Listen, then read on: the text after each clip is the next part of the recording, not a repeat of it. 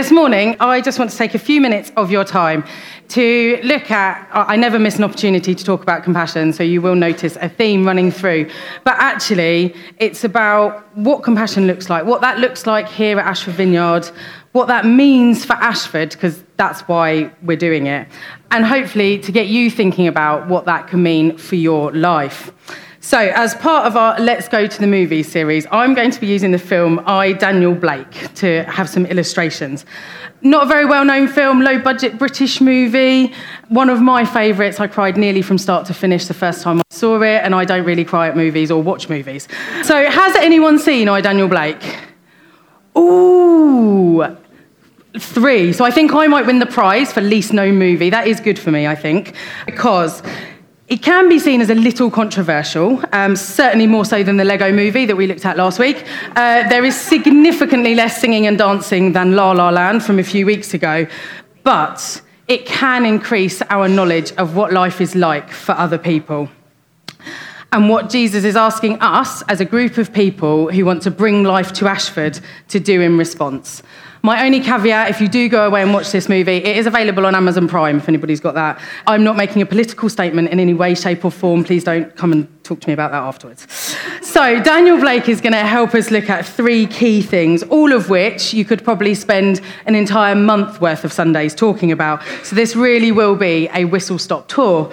Um, but these are key themes, not just for, for Ashford Vineyard Compassion. I don't want you to go away and think this is just about compassion, but across the AV community and for our lives in general. And they are hope, generosity, and dignity.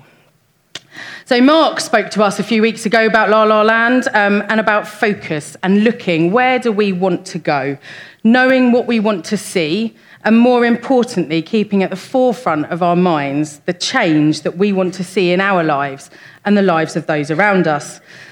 This really stuck with me. Um, I like a bit of focus. I like to know what I'm doing and why I'm doing it. And I thought, what actually do I want to see change? What am I keeping my eyes on? And for me, it was hope. I want to see people have hope that their lives and circumstances can change if they want them to.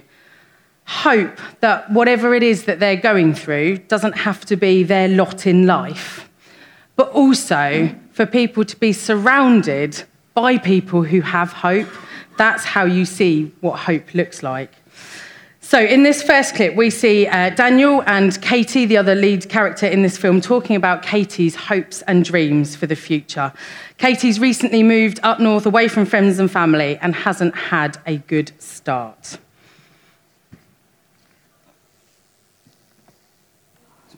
Yeah, he was in and out of the hospital. I was talking to the landlord about it, spoke to him because I complained, kicked us out.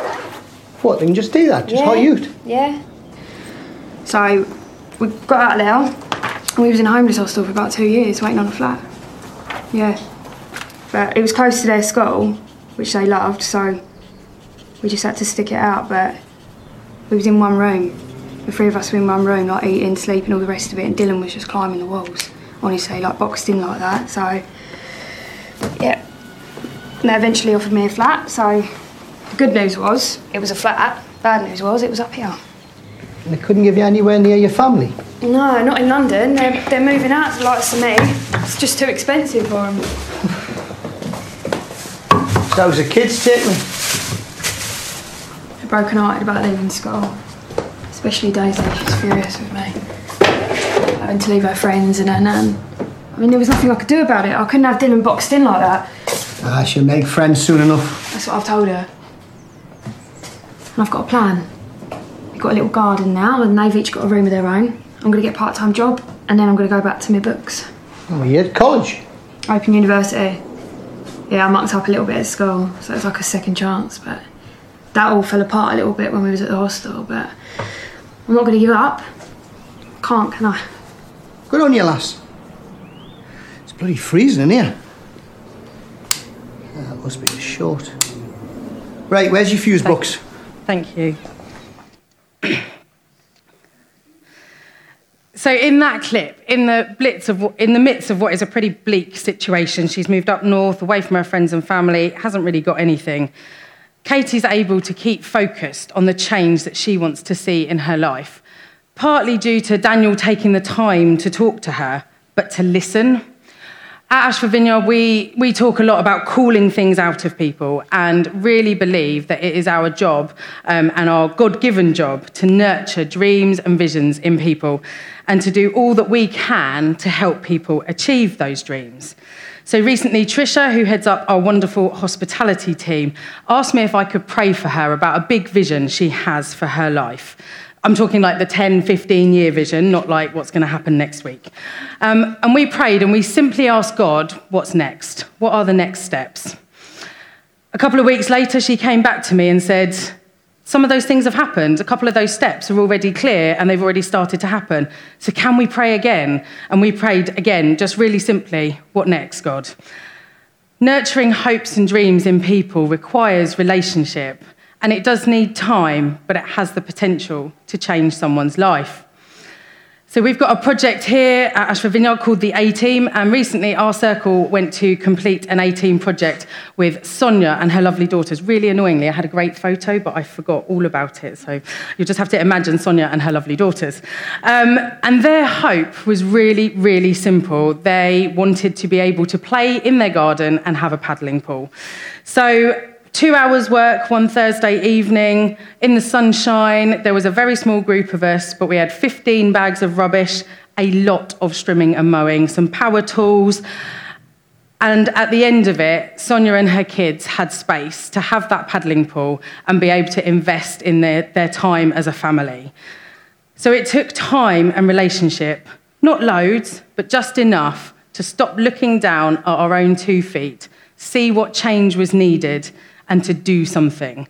And that is the heart of what we are doing at Ashford Vineyard. In the book of Jeremiah, in the Bible, God talks about hope. In the message version, it says, this is verses 29, um, 11 to 14, I have it all planned out, plans to take care of you and not to abandon you, plans to give you the future you hope for. When you call on me, when you come and pray to me, I'll listen. When you get serious about finding me and want it more than anything else, I'll make sure you won't be disappointed. I love those verses because it says that when we pursue Him, God will give us the future we hope for. We can hope and dream in the knowledge that we won't be disappointed. When, when I'm praying with Trisha, we both know that whatever we're praying for will happen. What is your hope this morning? What is the change that you want to see in your life or the lives of those around you? Is it university like Katie, or is it to ensure that every child in Ashford can read and write? Is it to see people freed from debt or your marriage restored? You are the only one that can limit your hopes. In these next few clips, there are some wonderful examples of generosity. Um, our next theme for the morning. In the first one, Katie gets a gift from Daniel. Daniel then tells Katie about something that he's made for her. And finally, Daisy, who's Katie's daughter, um, demonstrates a generosity in her actions and spirit that can only come from a child. Please! I've built you a bookcase. What?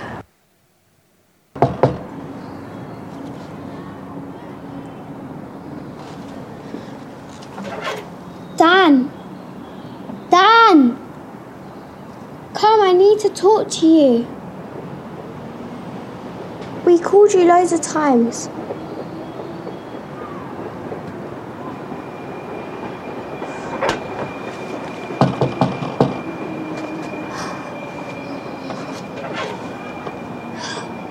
Dan!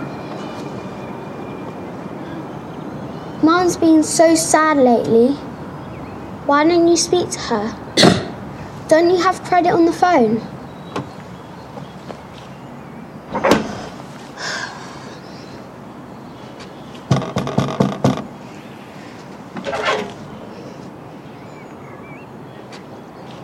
I see you.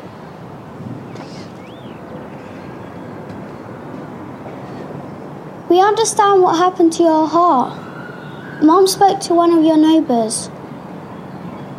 We didn't know about it.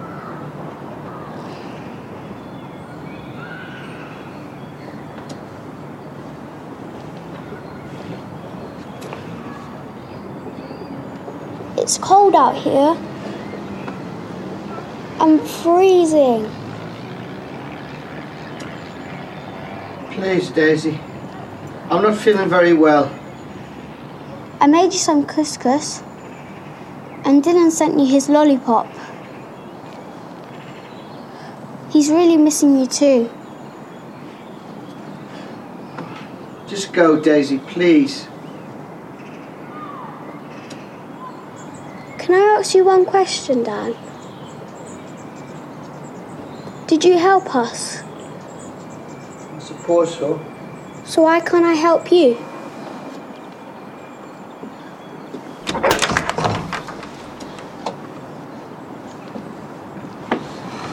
I'm sorry. that might actually be one of the happier parts of the film. So, um, so for very different reasons, Daniel, Daniel and Katie are both in severe financial hardship, but find ways of loving and valuing each other from a place of next to nothing. Not always with money or gifts, as we saw with Daisy. I'm pretty sure her being there meant much more than the couscous or the lollipop. When A Team projects are completed, the number one piece of feedback we get is something along the lines of, I can't believe you would all give up your time for me when you don't even know me.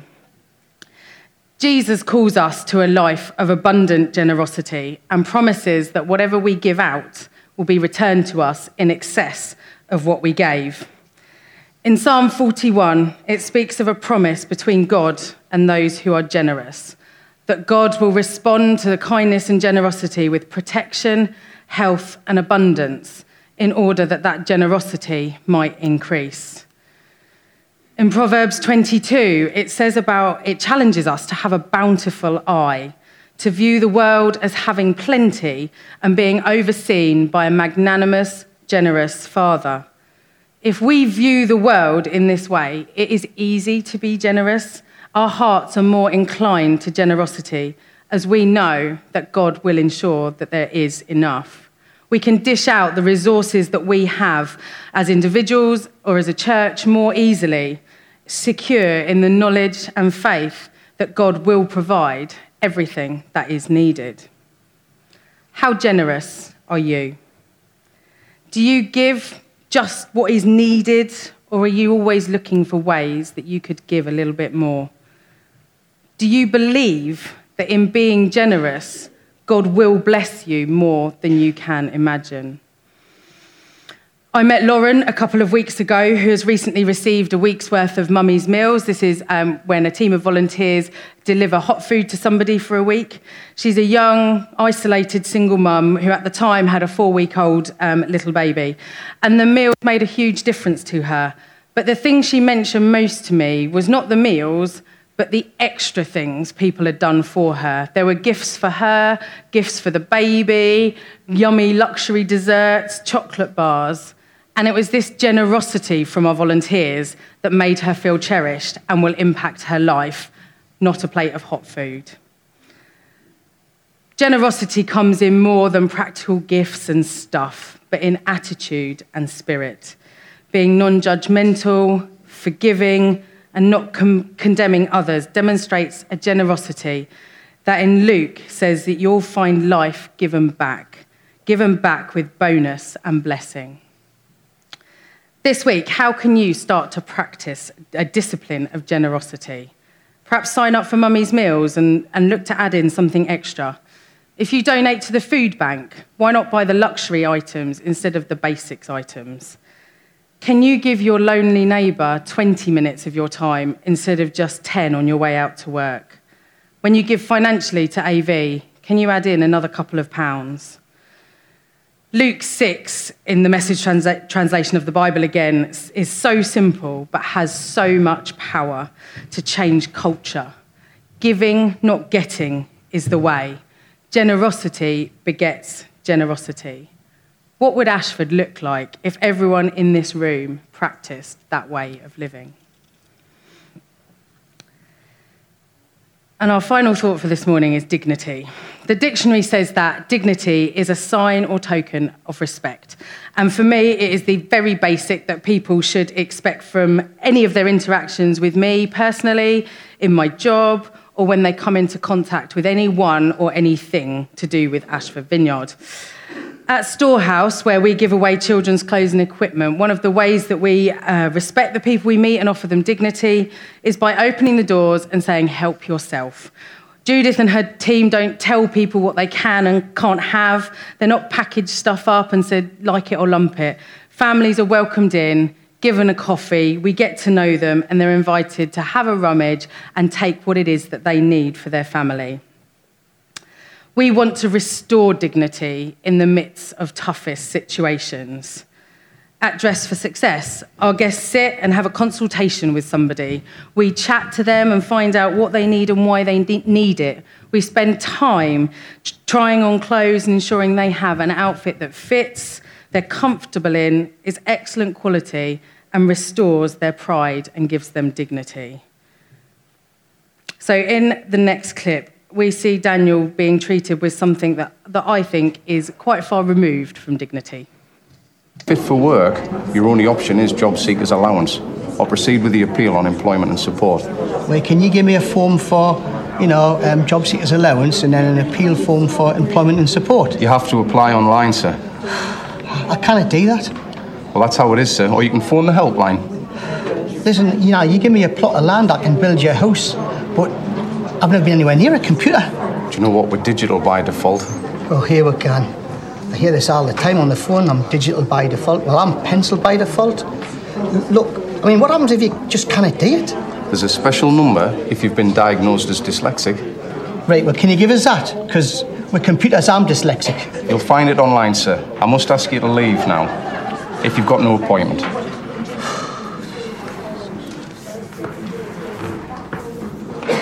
Right, can I help you? Yeah, I'm to see about changing my work coach. Thanks, Claire. Thomas Armstrong, please. Oh, thanks, Claire. That, oh, that's, it gets very depressing after that. Um, so, for me, this clip shows the power in treating people with respect and as individuals, of hearing their story, meeting them where they're at, knowing and using their skills, and listening to their hopes, offering them something different. Unfortunately, in the clip, the system isn't set up to hear people's stories. It leaves Daniel dejected and frustrated rather than valued and dignified. At AV, God has given us the privilege of meeting people in pretty rough situations, and we will always have the time to make guests feel welcome and that they matter, to listen to them. Doing that not only helps people feel more dignified, but gives them the opportunity to know something of Jesus. I learnt a new word a couple of weeks back. Every day's a school day, which is chesed. I had to listen to the thing on Google Well, it tells you how to pronounce, pronounce it. And it's a Hebrew word which means the attribute of grace, benevolence, or compassion, and is used by very clever people to talk about human kindness and love towards each other, as well as God's love and mercy towards humanity. Chesed essentially pimps up kindness, generosity, or compassion to the next level as it speaks of the heart behind the action. It turns being nice into God loves that person so much, why would we not want to treat them with dignity, respect, and love, and for them to know how precious they are? When we engage with and seek to understand real people and the communities around us, and give of our time, money, and other resources to build relationship with people, that is chesed, and that is dignity. What would Ashford look like if chesed was widespread? What if all our streets and neighbourhoods were not ones of niceness, but of chesed, love, and dignity? What would your workplace look like if the culture was underpinned by characteristics of chesed?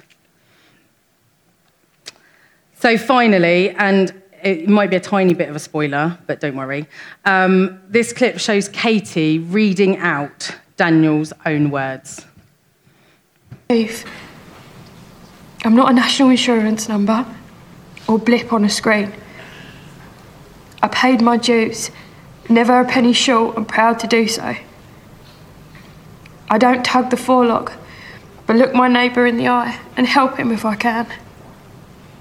I don't accept or seek charity, My name is Daniel Blake. I am a man, not a dog. As such, I demand my rights. I demand you treat me with respect. I, Daniel Blake, am a citizen. Nothing more and nothing less. Thank you. Thanks, Claire. Hope, sorry. Uh, hope, generosity, and dignity. Daniel demonstrated those things throughout the film, and here we see him fighting to restore his pride, which has been battered and broken with the help of his friend Katie. God has given us a mandate in Ashford to restore people's pride that is battered and broken to bring life and life in all its fullness so that every person in Ashford has hope and is treated with generosity and dignity. This is something for us all to do, not because we ought to or because we feel guilt tripped into it, but because every single adult and child in Ashford is worth it. And obviously beyond Ashford, but we're about bringing life to Ashford. We know we are so loved by God, so why wouldn't we want to do and say things that mean that everybody we meet knows that as well? Our vision and values say that we want to be a place where people instinctively turn when they need help, where hope is restored and receivers become givers, somewhere that people are made to feel welcome and that they matter, and where God's Spirit infuses and empowers everything. How will you fulfill that call on your life? Thanks for listening to our podcast today, and we hope you enjoyed it. For more information, visit ashfordvineyard.org or maybe drop into something if you're nearby. In the meantime, have a great week and know just how loved you are.